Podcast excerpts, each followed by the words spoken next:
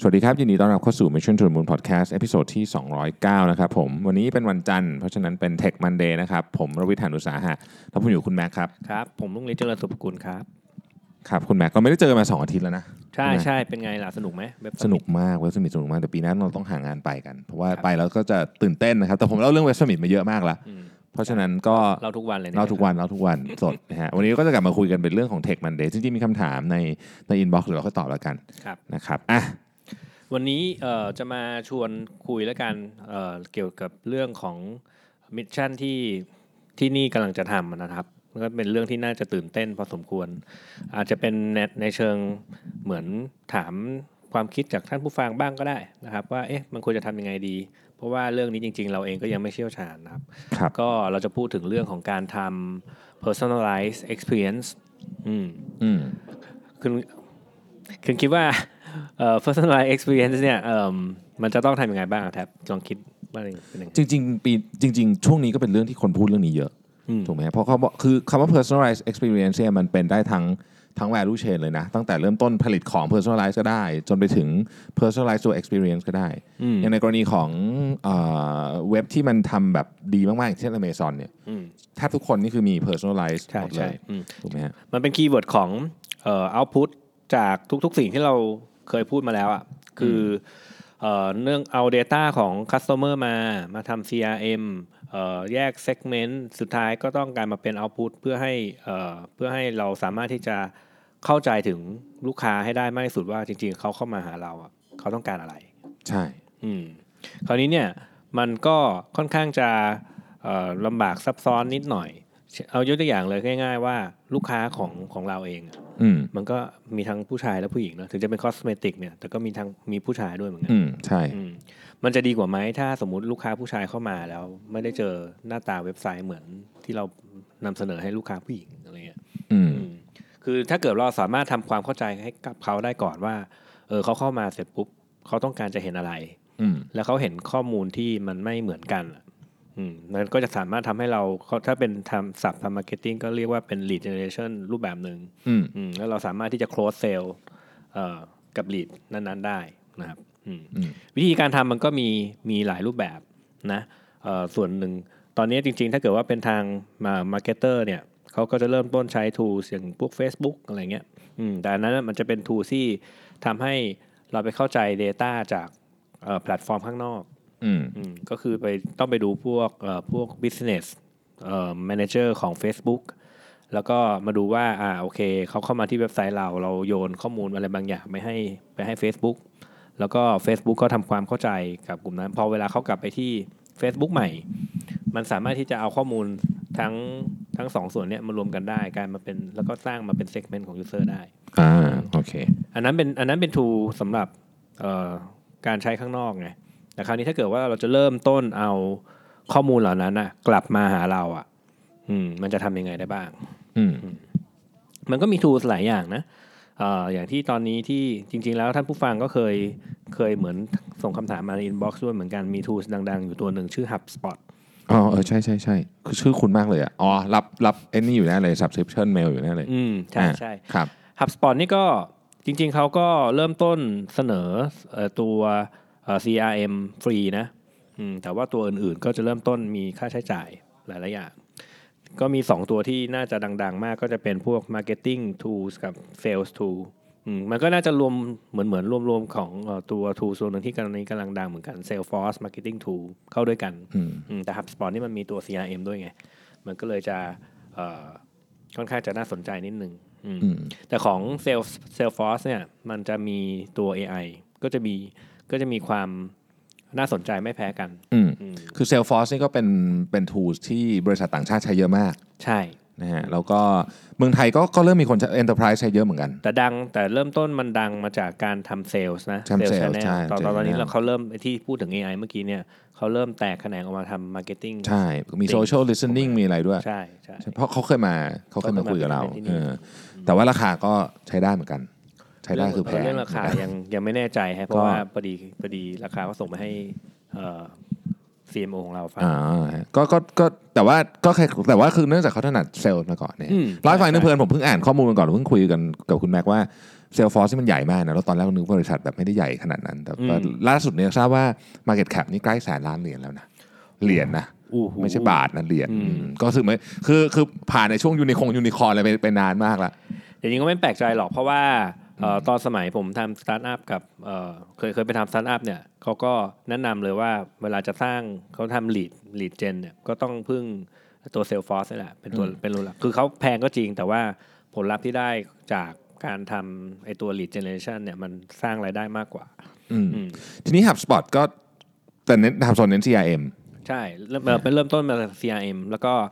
คราวนี้เขาก็เริ่มต้นที่จะ connect เอ่อหลาย ๆ อย่างเข้าด้วยกันอืมมันก็จะสามารถทำให้ เอ่อ entrepreneur อย่างเราๆเนี่ยบางทีอาจจะไม่ต้อง implement อะไรหลายๆ อย่างเองได้ก็ได้นะ แล้วก็ไปพึ่ง HubSpot ซะ แล้วก็ไปเอา Data จาก HubSpot มาทำการปิดการปิดการขายอืมอืมซึ่งก็อันนี้ก็อาจจะเป็นแนวทางที่เราใช้ในอนาคตก็ได้นะ คืออะไรที่มันมีใครทำอยู่แล้วอะเราก็อาจจะไม่จำเป็นต้องทำเองก็ได้ ถูกอืมเพราะว่าเขาเขาน่าจะทำได้ดีกว่าเราอยู่แล้วนะเพราะเขาขายทั่วโลกอืมของเราถ้าเกิดเราทำเองก็ก็ทำเฉพาะคอหลักๆของเราจริง ๆอืมอืมอย่างอีคอมเมิร์ซ ของเราเนี่ยเราก็ทำเอง เพราะว่ามันมีหลายๆหลายอย่างที่เราต้องจำเป็นต้องเข้าใจว่าผู้บริโภคต้องการอะไร แล้วเราจะนำเสนอเขาเอ่อในรูปแบบไหนอืมเราก็อืมตัดสินใจทำเองครับอืมก็สนุกดีเอ่อแต่จริงๆ HubSpot มันก็ไม่ใช่ทูทูเดียวในโลกหรอก มันก็มีเอ่อทูอื่น เช่นเอ่อเมื่อกี้นี้ลองเสิร์ชดู มันมีตัวที่น่าสนใจที่เรียกว่า Shopcast เออจริง ๆ มันชื่อบริษัทบันติ้งนะอืมอืม เขาทำเป็นจริง ๆ อันเนี้ยเขาน่าจะทำในสิ่งที่เรากำลังต้องการมากมากที่สุดละคือมันเรียกว่าเป็น personalize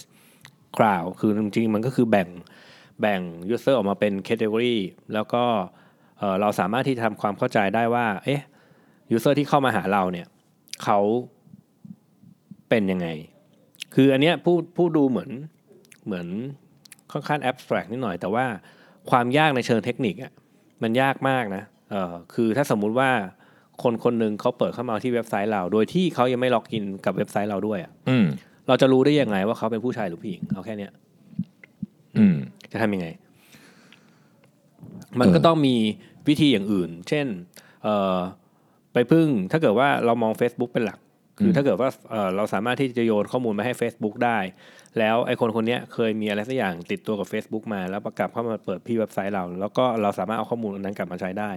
ก็นั่นก็เป็นโปรไฟล์หนึ่งที่ที่เอ่อสามารถที่จะ identify ได้ แต่ว่า Facebook เขาบางทีเรื่องบางเรื่องก็ให้เรื่องบางเรื่องก็ไม่ให้ ตอนนี้เริ่มตอนนี้น่าจะยิ่งน้อยลงเรื่อยอืมๆที่จะเข้าวันนี้จะให้อืมใช่ใช่ก็จริงๆเขาจะเน้นเอ่อของ Facebook เนี่ยจะเน้นให้ไปใช้ประโยชน์ที่ Facebook เป็นหลักอืม คือไปใช้ที่ประโยชน์ที่ Facebook แพลตฟอร์มอืมเพื่อที่จะทำเพื่อที่ให้เราไปสเปนเหมือนจ่ายเงินกับการเอ่อจ่ายเอ่อทำแอดเข้ากับกลุ่มคนที่อยู่บน Facebook กลุ่มเขาอะก็ไม่ได้เน้นมาให้ว่าจะให้เรามาทำ personal experience สักเท่าไหร่อืมอืมคือในอนาคตเนี่ยถ้าเกิดเรื่องพูดถึงเรื่องข้อมูล คุณแม่คิดว่าเราจะเห็นการให้ข้อมูลของคนเนี่ยเหมือนกับมันต้องยากขึ้นเนาะ คือคนจะเริ่มรู้ว่าสิ่งที่เปิดเผยไปเนี่ยมันมีมูลค่า แล้วก็จะเลือกให้เฉพาะกับสิ่งที่อยากจะให้ ใช่ใช่มันเหมือนกับครั้งครั้งแรกที่ที่เราคุยคุยกันนั่นแหละ คือ เดี๋ยวนี้มันมี tools มากขึ้นเรื่อยๆ มันก็ขึ้นขึ้นอยู่กับว่าใครเก่ง tool ไหนมากกว่ากัน แล้วก็แข่งกันละอีกหน่อยเนี่ย personal experience อาจจะกลายเป็นนอมกลายจะเป็นค่า standard standard ที่เว็บทุกทุกเว็บต้องทำก็ได้อืมเออแต่ตอนนี้มันอาจจะยังยังเป็นอะไรที่ค่อนข้างจะยากอยู่ อืมอืมฮะ แต่ว่าถ้าเกิดพูดถึงเรื่องข้อมูลต่อเนื่องไปนิดนึงเนี่ยนะมันก็จะมีจริงๆ มันขึ้นอยู่กับภาครัฐด้วยนิดนึงนะกฎหมายก็เกี่ยวเหมือนกันนะว่าใช่ใช่ว่าจะให้ขนาดไหนอะไรเงี้ยอืมอย่างเป็นเมืองจีนนี่คือแบบท็อปดาวเอาหมดอะ privacy ไม่เป็นไรไว้ก่อนเอาถ้าเกิดว่าเอาพูดนี้เรื่องที่ดังๆมากที่สุดก็ GDPR อืมอืมอันนั้นของใช่ European People นะอยู่ใช่ดีๆก็อยู่ดีๆพี่แกก็ออกกฎหมายมาอันหนึ่งที่บังคับให้ทุกคนต้องต้อง เออถ้าจะเก็บข้อมูลต้องบอกกล่าวอะไรอย่างเงี้ยทำเป็นเรื่องเรื่องราวใหญ่โตเลยอืมถ้าไม่ทำนี่ปรับโหเยอะะเรื่องใหญ่ไหมก็น่าจะเป็นเรื่องมาจาก Facebook เมื่อปีที่แล้วน่าจะมีส่วนเกี่ยวข้องอืมที่เป็นใช่เรื่องใช่ราวใหญ่โตอืมนะฮะก็คือตอนเนี้ยอันนี้อันนี้เสริมให้ให้ให้เล่าให้คุณแม็กฟังนิดนึงว่าอืมเอ่อตอนเนี้ยสมัยก่อนนะในอดีตอะบริษัทที่โดนจับตามองที่สุด เรียกว่าโดนโดน regulator เนี่ยจับตามองที่สุดปรับเงินเยอะที่สุดเนี่ยคือพวกบริษัทพลังงานโดยเฉพาะน้ำมันอืมใช่ไหมทำน้ำมันรั่วหรืออะไรเงี้ยอืมแต่ตอนเนี้ยยุคเนี้ยมันอยู่ที่บริษัทเทคหมดเลยอ๋อทำข้อมูลรั่วแทนอ่าทำทำข้อมูลรั่วโดยจงใจหรือไม่จงใจก็ตามเนี่ยนะอืมก็จะคือตอนนี้หมายถึงสายตาของ regulator ทั้งหมดเนี่ยจะมาโฟกัสที่บริษัทเทคหมดเลย ก็ เขาก็เป็นห่วงกันเยอะเหมือนกันว่าในอนาคตเนี่ยทิศทางมันจะเป็นไงเพราะเพราะที่ผ่านมามันไม่มีใครมันกฎหมายมันตามไม่ทันอะอืมใช่ไหมใช่แต่ตอนเนี้ยมันก็เริ่มมีคนอืมเข้ามาเกี่ยวข้องเยอะขึ้น แล้วปรับทีพวกนี้ปรับกันโหดอะแบบอืมว่าแบบถ้าเกิดว่าเจ๋งบเลยริษัทอะเล็ก ๆ นี่เรียกว่ากลุ่มขมับกันเลยทีเอเดียวอใช่ เมื่อกี้พูดถึงไปสองตัวละอ่าบันติ้งกับ HubSpot เนาะครับเออมันก็จะมีตัวหนึ่งที่จริง ๆ เน้นที่เรื่องของการทำ convert conversion ด้วยเหมือนกัน ชื่อ optimizely conversion แปลว่าอะไรคุณแม็กเล่าให้เราฟังหน่อยคือมันจะเหมือนกับว่าเอ่อเขาเรียกจริงๆ เขาทำเป็น experiment platform อืมคือถ้าพูดถึง experiment platform เนี่ยเอ่อคำศัพท์ที่คนอื่นคุ้นๆ กันเกินเลยน่าจะเป็น A/B testing อะมโอเค เช่นเอ่อ user เข้ามาที่นี่เอ่อกลุ่มคนกลุ่มหนึ่งจะเห็นรูปแบบเวอร์ชันหนึ่ง อีกคนอีกกลุ่มหนึ่งจะเห็นอีกเวอร์ชันหนึ่งอืมแล้วก็หลังจากผ่านเวลามันผ่านไปสักพักหนึ่งเนี่ย แล้วอันไหนที่ทำให้เกิดการเอ่อ ซื้อเกิดขึ้นบนเว็บ หรือแล้วแต่โกของเขาอะว่าโกของเขาจะเป็นยังเป็นยังไง อันไหนที่ทำให้เกิดโจทย์ที่ทำให้คิดว่าอันเนี้ยชนะก็จะก็อันไหนมากกว่าก็เราก็จะเอาผลลัพธ์อันนั้นมาใช้ในใน long term อืมอืมกดไลค์กดแชร์ก็ได้อ่าแล้วแต่ใช่ว่าจะทำโจทย์เป็นยังไงอืมจริงๆ experiment เนี่ยพอดีมีประสบการณ์ทำบริษัทท่องเที่ยวแห่งหนึ่งอืมอืมเขาทำเป็นเป็นเรื่องเป็นราวนะ เขาทำบนเว็บเนี่ยมีเทสหนึ่งมันอาจจะเป็นหลักพันอะพันพันสองพันเอ่อสองพัน test ณขณะใดขณะหนึ่งใช่ไหมบนเว็บเว็บบนหน้าหน้าเดียวเนี่ยอืมแบบว่าเออ amazing เหมือนกันก็เป็นประสบการณ์ที่น่าสนใจนะครับอืมคุณแม็กผมถามนิดนึงเพราะว่าอันเนี้ยผมว่าหลายท่านหลายท่านน่าจะสงสัยเหมือนผม คือตอนเนี้ยอย่าง Goo เอ่อ Chrome มันมีมันมีเบราว์เซอร์สองแบบ อืม คือแบบธรรมดาที่เราใช้กันอยู่ อืมกับแบบที่เป็น Chromium incognito ใช่ไหม อ๋อ incognito incognito เนี่ยเอ่อถ้าเราใช้ incognito เนี่ยอื มมันจะทำให้เว็บต่างๆ พวกเนี้ยไม่สามารถรันเทสได้ปะเกี่ยวไหมเอ่อรันได้ไหมรันรันก็รันมันก็ยังรันเทสได้ แต่ถือว่าเป็นคนใหม่หนึ่งคนขึ้นมา ทุกครั้งที่เข้ามา ทุกครั้งที่เปิดอ๋อคือถ้าโเกิดสมมติคุณเปิด incognito ครั้งหนึ่งนะเอ่อมันก็จะถือว่าคุณเป็นคนใหม่หนึ่งคน แต่ว่าถ้าเกิดคุณยังไม่ปิดไอ้ incognito นั้นอะไปเปิด ไปเปิดอีกแท็บหนึ่งแล้วเข้าเข้าไปเว็บเดิม มันก็ยังคิดว่าคุณเป็นคนเดิมอยู่นะอ๋อนอกจากว่าคุณจะปิดมันจนหมดแท็บไปเรียบร้อยแล้วอะแล้วคุณค่อยเปิด incognito อีกครั้งหนึ่งคุณจะกลายเป็น another คนใหม่คือจะเป็นคนใหม่อีกคนหนึ่งอืมโผล่มาอืมแล้วมันปลอดภัยกว่าไหมในยุคนี้หรือหรือไม่เกี่ยว จริง ๆ แล้วในเรื่องหลาย ๆ อัน อย่างเช่น ถ้าเกิดเวลาผมไปใช้ข้อมูล Public บนเครื่องเครื่องคอมพิวเตอร์แบบสาธารณะอะไรเงี้ยผมถ้าถ้าต้องล็อกอินอะไรก็แล้วแต่เนี่ยผมเปิด incognito incognito เสมอเสมอเลยาโอเคอันนี้ก็อันนี้ก็เป็นข้อมูลหนึ่งนะครับว่าถ้าเกิดไปใช้คอมที่อื่นเนาะอืมก็ใช้ incognito จริง ๆ เราเอ้ยพูดถึง A/B testing นี่เออเราเราเองเพิ่ง จริง ๆ คนอื่นเขาอาจจะว่าไม่รู้มันโม้ทำไม แต่ว่าเราเพิ่งได้เพิ่งเพิ่งได้ลองทำในแคมเปญเอ่อสิบเอ็ดสิบเอ็ดของเราเนี่ยอืมแบบจริงจังเออใช่ไหมแบบจริงจังอืมเรียกว่าเป็นเป็นการทำ A/B testing รูปแบบหนึ่งที่น่าชื่นชมเหมือนกัน เพราะเราก็เห็นว่าเออมันมีข้อมูลเอ่อ conversion rate มาชัดเจนแล้วก็ได้ลองทำดูอะไรเงี้ยอืมเออก็สนุกดีในอีกหน่อย อีกหน่อยเว็บสีจันทร์ก็น่าจะเป็นเว็บที่มี experiment เยอะๆเหมือนกันแหละเราเราอยากจะลองดูว่าอะไรที่มันใช้ได้อะไรที่มันใช้ไม่ได้อะไรเงี้ยเนาะครับไม่ต้องนั่งเทียนดูอืมดีครับ แล้วก็อย่าลืมว่าเรารับเดฟอยู่นะฮะคงสมัครกันมาได้นะฮะมีการแทรกขายของระหว่างเออขาทายงของขายของอืมคราวนี้อ่า เมื่อกี้นี้ก็พูดถึงไปสามตัวแล้วจริง ๆ มันก็จะมีตัวที่ดังอีกตัวหนึ่งแล้วกัน ที่เหลือมันเริ่มจะไม่ค่อยดังแล้วเอ่อชื่อว่า Unbounce นะครับอืม Unbounce เนี่ยก็จะเป็นเอ่อเว็บที่ทำคล้ายๆ คล้าย ๆ กับที่กล่าวมาเบื้องต้น แต่ว่าเขาเน้นเรื่องของการทำ landing page landing page คือเอ่อเพจหน้าแรกที่เอ่อ user สามารถที่จะเข้ามาเจอได้นั่นแหละอืมคือถ้าเกิดว่าให้ถ้าเกิดคุณไม่คิดว่าจะลงทุน ทำเว็บขึ้นมาจริงๆ อยากจะแค่ทดสอบไอเดียเฉยๆเนี่ยไอตัว Unbounce เนี่ยก็จะเป็น tool ที่ทำให้คุณสามารถที่จะสร้าง landing page ขึ้นมา แล้วคุณอยากจะลองดูที่ว่า เฮ้ยเนี่ย content เนื่องจากว่าเป็นการทดสอบไอเดียใช่ไหมยังไม่รู้ว่าเออไอเดียเนี้ยพูดแบบไหนแล้วจะ work อ๋อโอเคก็ลองดูซะเออถ้าเกิดอธิบายแบบนี้ work แบบหนึ่งอธิบายอีกแบบหนึ่งก็ไปลองดูซิว่าอันไหนมันจะมีทำให้คนมา subscribe หรือว่าเออเขาเรียกว่ากดปุ่ม call to action หรือกดปุ่มที่มันที่เราเราจะบอกว่าเอ้ยปุ่มเนี้ยเป็นปุ่มจบtest ได้มากกว่ากันอืมจะได้ไม่ต้องไปลงทุนทำ infrastructure หลังบ้านให้วุ่นวายใช่เปลืองตังค์ใช่ถูกอืมอันนี้ก็เหมาะกับการ test ไอเดียเล็ก ๆ แบบที่ เอ้ย เราก็ยังไม่รู้เหมือนกันว่าเราจะลงทุนกับมันสักแค่ไหน อืมอืมอันนี้เราก็ test เราก็จะใช้ในอนาคตเหมือนกันนะเออก็น่าจะสนุกดี เช่นสมมติว่าเราอยากจะรู้ว่าโอเค เราพูดเราจะพูดขายของแบบนี้แบบที่หนึ่งกับแบบที่สอง ใช้รูปแบบนี้กับแบบนี้ยังไงดีกว่ากันใช่ไหมอืมจริงๆมันคือ A/B testing รูปแบบหนึ่งนั่นแหละ แต่ว่าเป็น A/B testing แบบที่คุณไม่ต้องลงทุนทำเว็บเลยล่ะอืมเอออันนี้เป็น A/B testing บนบนตัวของเขาเองอะอ่าอืมแล้วแล้วก็คุณก็จะได้ landing page อันหนึ่งมาอืมแล้วก็ค่อยให้ลองเอ่อ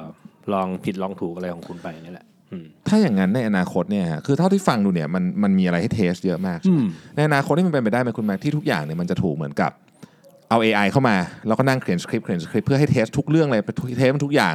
ที่มัน test ได้เนี่ยมีความเป็นไปได้ที่เป็นอย่างนั้นไหมโอ้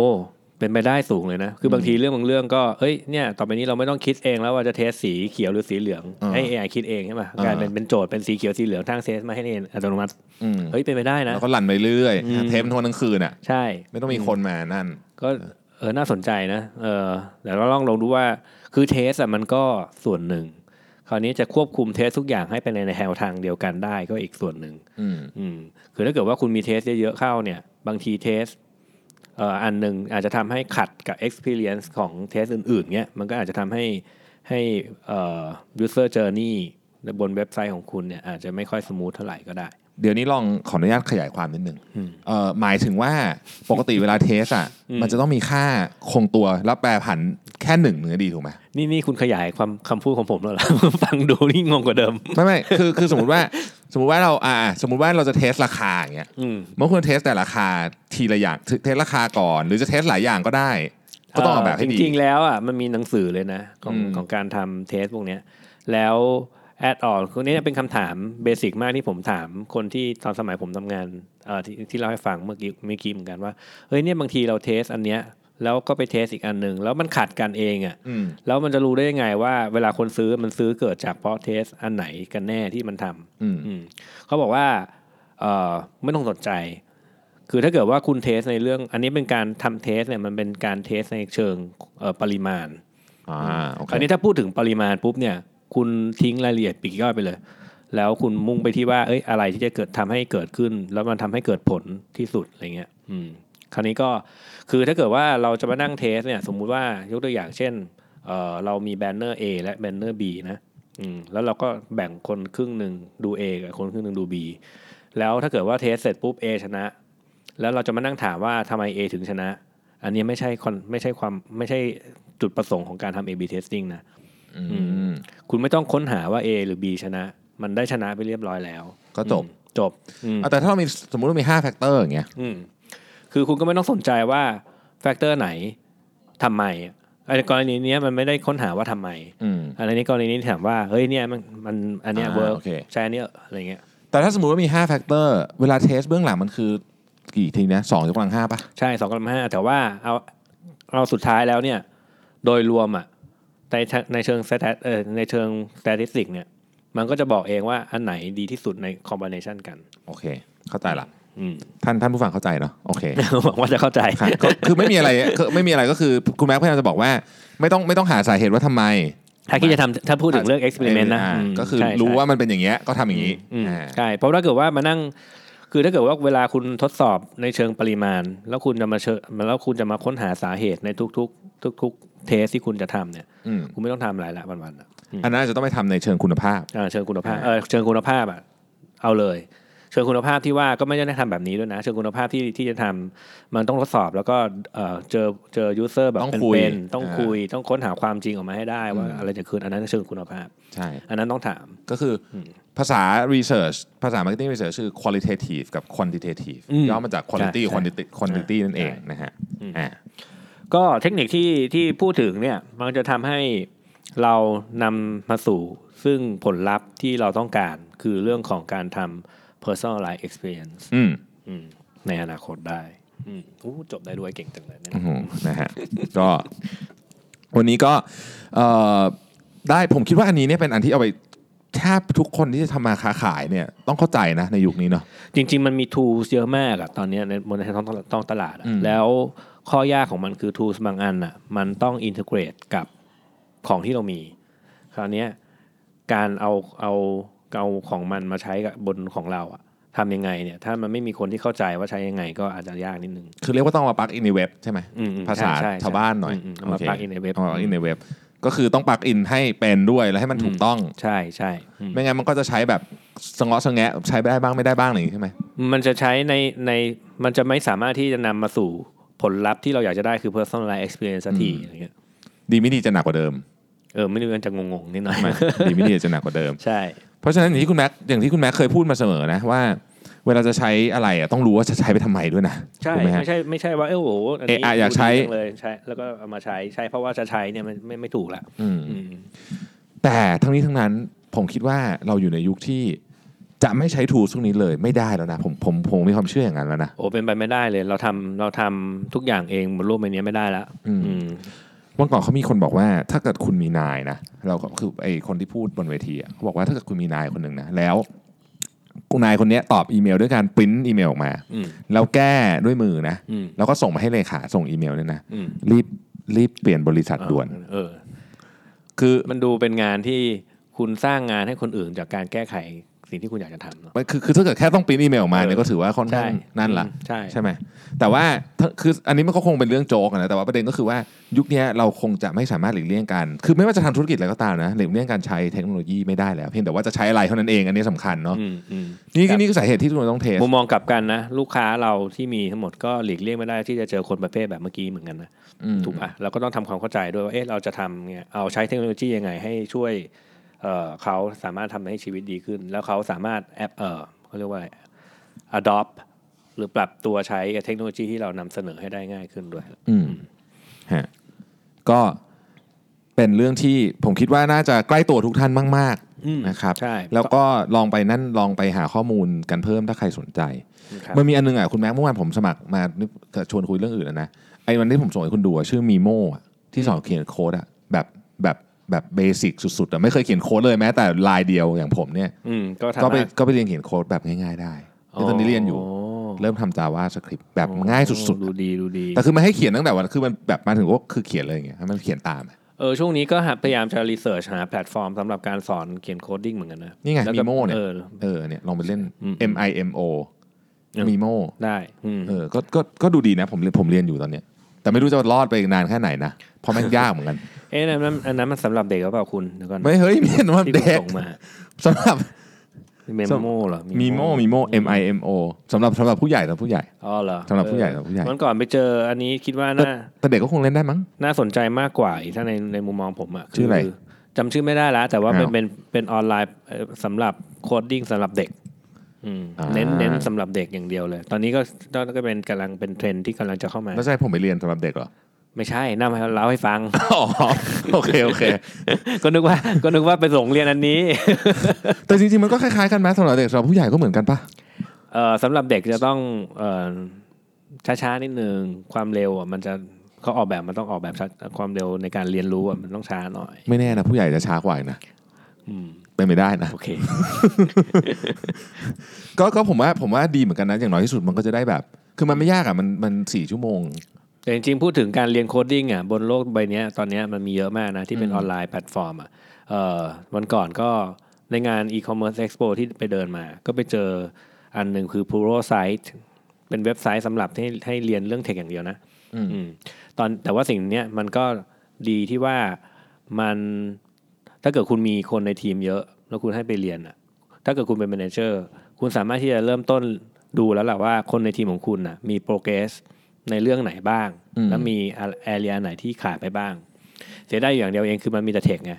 คือมันน่าน่าจะมีเรื่อง marketing เรื่องเออไม่ใช่เรื่องแบบที่มันไม่ใช่ tech บ้างอะไรเงี้ยถ้ามันไม่มีอืมถ้ามีมีเรื่องพวกนั้น แบบเรื่องง่ายๆ เช่น เรียนรู้การใช้อีเมล เรียนรู้การใช้ spreadsheet อะไรเงี้ยอืมถ้ามันมีแบบที่มันคอนเทนต์ หลากหลายเหมือน Udemy หรือพวก Coursera อะไรเนี่ย ก็น่าจะดีเพราะมันเป็นการ track progress ของคนในทีมได้ อืม ต้องบอกว่าก่อนจะจากกันไปวันนี้ต้องเล่าเรื่องนี้ให้ฟังว่าอีกหน่อย Tech Monday จะก็จะเป็นรายการที่เข้มข้นขึ้นไปอีก เพราะว่าหลังจากที่เราผมผมไปมาคราวนี้เนี่ยนะคุณแบงค์นะหนึ่งสิ่งที่เห็นก็คือว่าในทุกทุกธุรกิจคือมันมีมาจากทุกทุก business นะอืมทุก business จริง ๆ คือแม้แต่กระทั่ง business เอิ่มทำแบบเหมือนกับทำแบบเขาเรียกว่าอะไรอะ จะจะหาคู่อันนี้ก็มีอืมรวมไปถึงสอนให้คนมีชีวิตคู่เรื่องเซ็กซ์ที่ดีขึ้นเนี่ยพวกนี้ก็มีนะอ๋อแบบเอาเทคอินทิเกรตหมดมี AI หมด niche area เนาะที่มีทุกอย่างเทคแบบมีทุกอย่าง อันนี้คือเราไม่ได้พูดถึงแบบธุรกิจแบบที่แบบโอเคที่เรารู้แล้วขายเสื้อขายอะไรพวกนี้มันต้องใช้หรอกนะแต่อันเนี้ยนี่มันแบบนิชสุดๆจนกระทั่งถึงแบบทำเล็บส่งอะไรมีมันมีทุกอย่างจริง คือใช้เทคเข้ามาในในทุกเอลิเมนต์จะใช้เยอะใช้น้อยก็ขึ้นอยู่กับคนถึงตอนนี้ก็ต้องถึงถึง ถึงอย่างยกตัวอย่างผมเองจะเขียนโค้ดเก่งในภาษาหนึ่งอะนะแต่มันก็ต้องเรียนรู้ต่อไปเรื่อยๆ เพราะมันหลายๆแอเรียมันก็ต้องใช้ความรู้ใหม่ๆ อยู่เรื่อยๆนั่นแหละเออพูดถึงเรื่องนี้ขอจบท้ายด้วยอันนี้ได้ไหมคุณแท็บได้ครับ อันนี้ไม่ได้เตรียมมันกันมาก่อนนะฮะครับ คือตอนเนี้ยกำลังคิดว่าความฝันอันหนึงของผมน่ะในในโลกของการเป็นโคดเดอร์อะไรเงี้ยคือการเป็นคุณครูสอนเขียนโค้ดอ่าอืมก็เลยอยากจะลองถามท่านผู้ฟังดูว่าเออถ้าเกิดว่า ผมจะจัดคอร์สสอน practical ก็คือเรียนรู้ว่าการทำอะไรสักอย่างจากเรื่องที่เคยพูดมาทั้งหมดเนี่ยเอ่อท่านผู้ฟังอยากจะให้ผมสอนเรื่องอะไรดีอ๋อแล้วเดี๋ยวผมส่งจะจัดสอนเรื่องเนี้ย ส่งเข้ามาใน inbox ของเราหน่อยอ่าแล้วผมจะนะฮะจัดสอนเรื่องเนี้ยสักอาจจะเดือนมกรานะเพราะเดือนธันวาน่าจะเร็วไปนิดนึงอืมอืมถามหน่อยในฐานะเอิ่มคนที่อยากไปเรียนเนี่ย ต้องเอาแบบไหนอะคุณจะเอาพื้นฐานเยอะขนาดไหนอะก็ถ้ามันเป็น แบบไม่รู้เรื่องเลยได้เอไหมอแบบเออน่าจะน่าจะเริ่มต้น ไม่ไม่ไม่เรียนด้วยกันไม่ได้ถูกไหมเออใช่เออครั้งนั้นถ้าเป็นครั้งแรกอะก็คงจะต้องมาจากแบบว่าไม่รู้อะไรเลย เออ ผมจะ assume ว่าคนเข้ามาไม่รู้อะไรไม่เคยเขียนโค้ดแม้แต่ลายเดียว เอออะไรอย่างเงี้ยแต่ว่าอันที่จะสอนเนี่ยอาจจะไม่ใช่เรื่องการเขียนเขียนโปรแกรมนะ อืม คืออาจจะเป็นไอ้ integrate กับทูตัวนู้นทูตัวนี้อะไรอย่างเงี้ยอืมอืมใช้งานยังไง เพราะฉะนั้นบอกด้วยว่าอยากเรียนอะไรแล้วขอช่วยบอก background ให้หน่อยหนึง เออจะได้รู้ได้ไหมด้วยว่า เออเออทำไมคุณถึงอยากเรียนอันนี้แล้วเราเออแล้วเออ เราจะผมจะได้ไปเตรียมคอนเทนต์มาให้เหมาะกับผู้ฟังของเราด้วยนะ background ว่ามีพื้นฐานมาขนาดไหนเกี่ยวกับเรื่องพวก tech เนี่ยแล้วก็อาจจะต้องคัดเลือกมานิดนึงนะไม่ใช่สอนได้ทุกเรื่องที่ทุกคนส่งเข้ามาใช่ครับเราจะต้องค่อยๆทำส่งเข้ามาเลยนะครับ ทุกคนนะครับ ในใน inbox ของ Mission to the Moon นานๆ คุณแม็กซ์จะจัดสอนทีนะฮะอืมครับโอเคครับโอเควันนี้ก็ขอบคุณมากนะครับ แล้วก็ขอบคุณคุณแม็กซ์ด้วยนะที่ที่เอ่อจะจะจัดคอร์สน่าสนใจเดี๋ยวเราเดี๋ยวเราเดี๋ยวเราจัดเป็นแบบสนุกสนุกเลยนะชอบชอบจัดคอร์สจัดสอนอยู่แล้วนะฮะเป็นการแบบเจอกับกับ คนที่ฟังผู้ฟังเราด้วยใช่ใช่นะครับอืมโอเค ขอบคุณมากนะครับ ได้ครับ ขอบคุณครับ สวัสดีครับ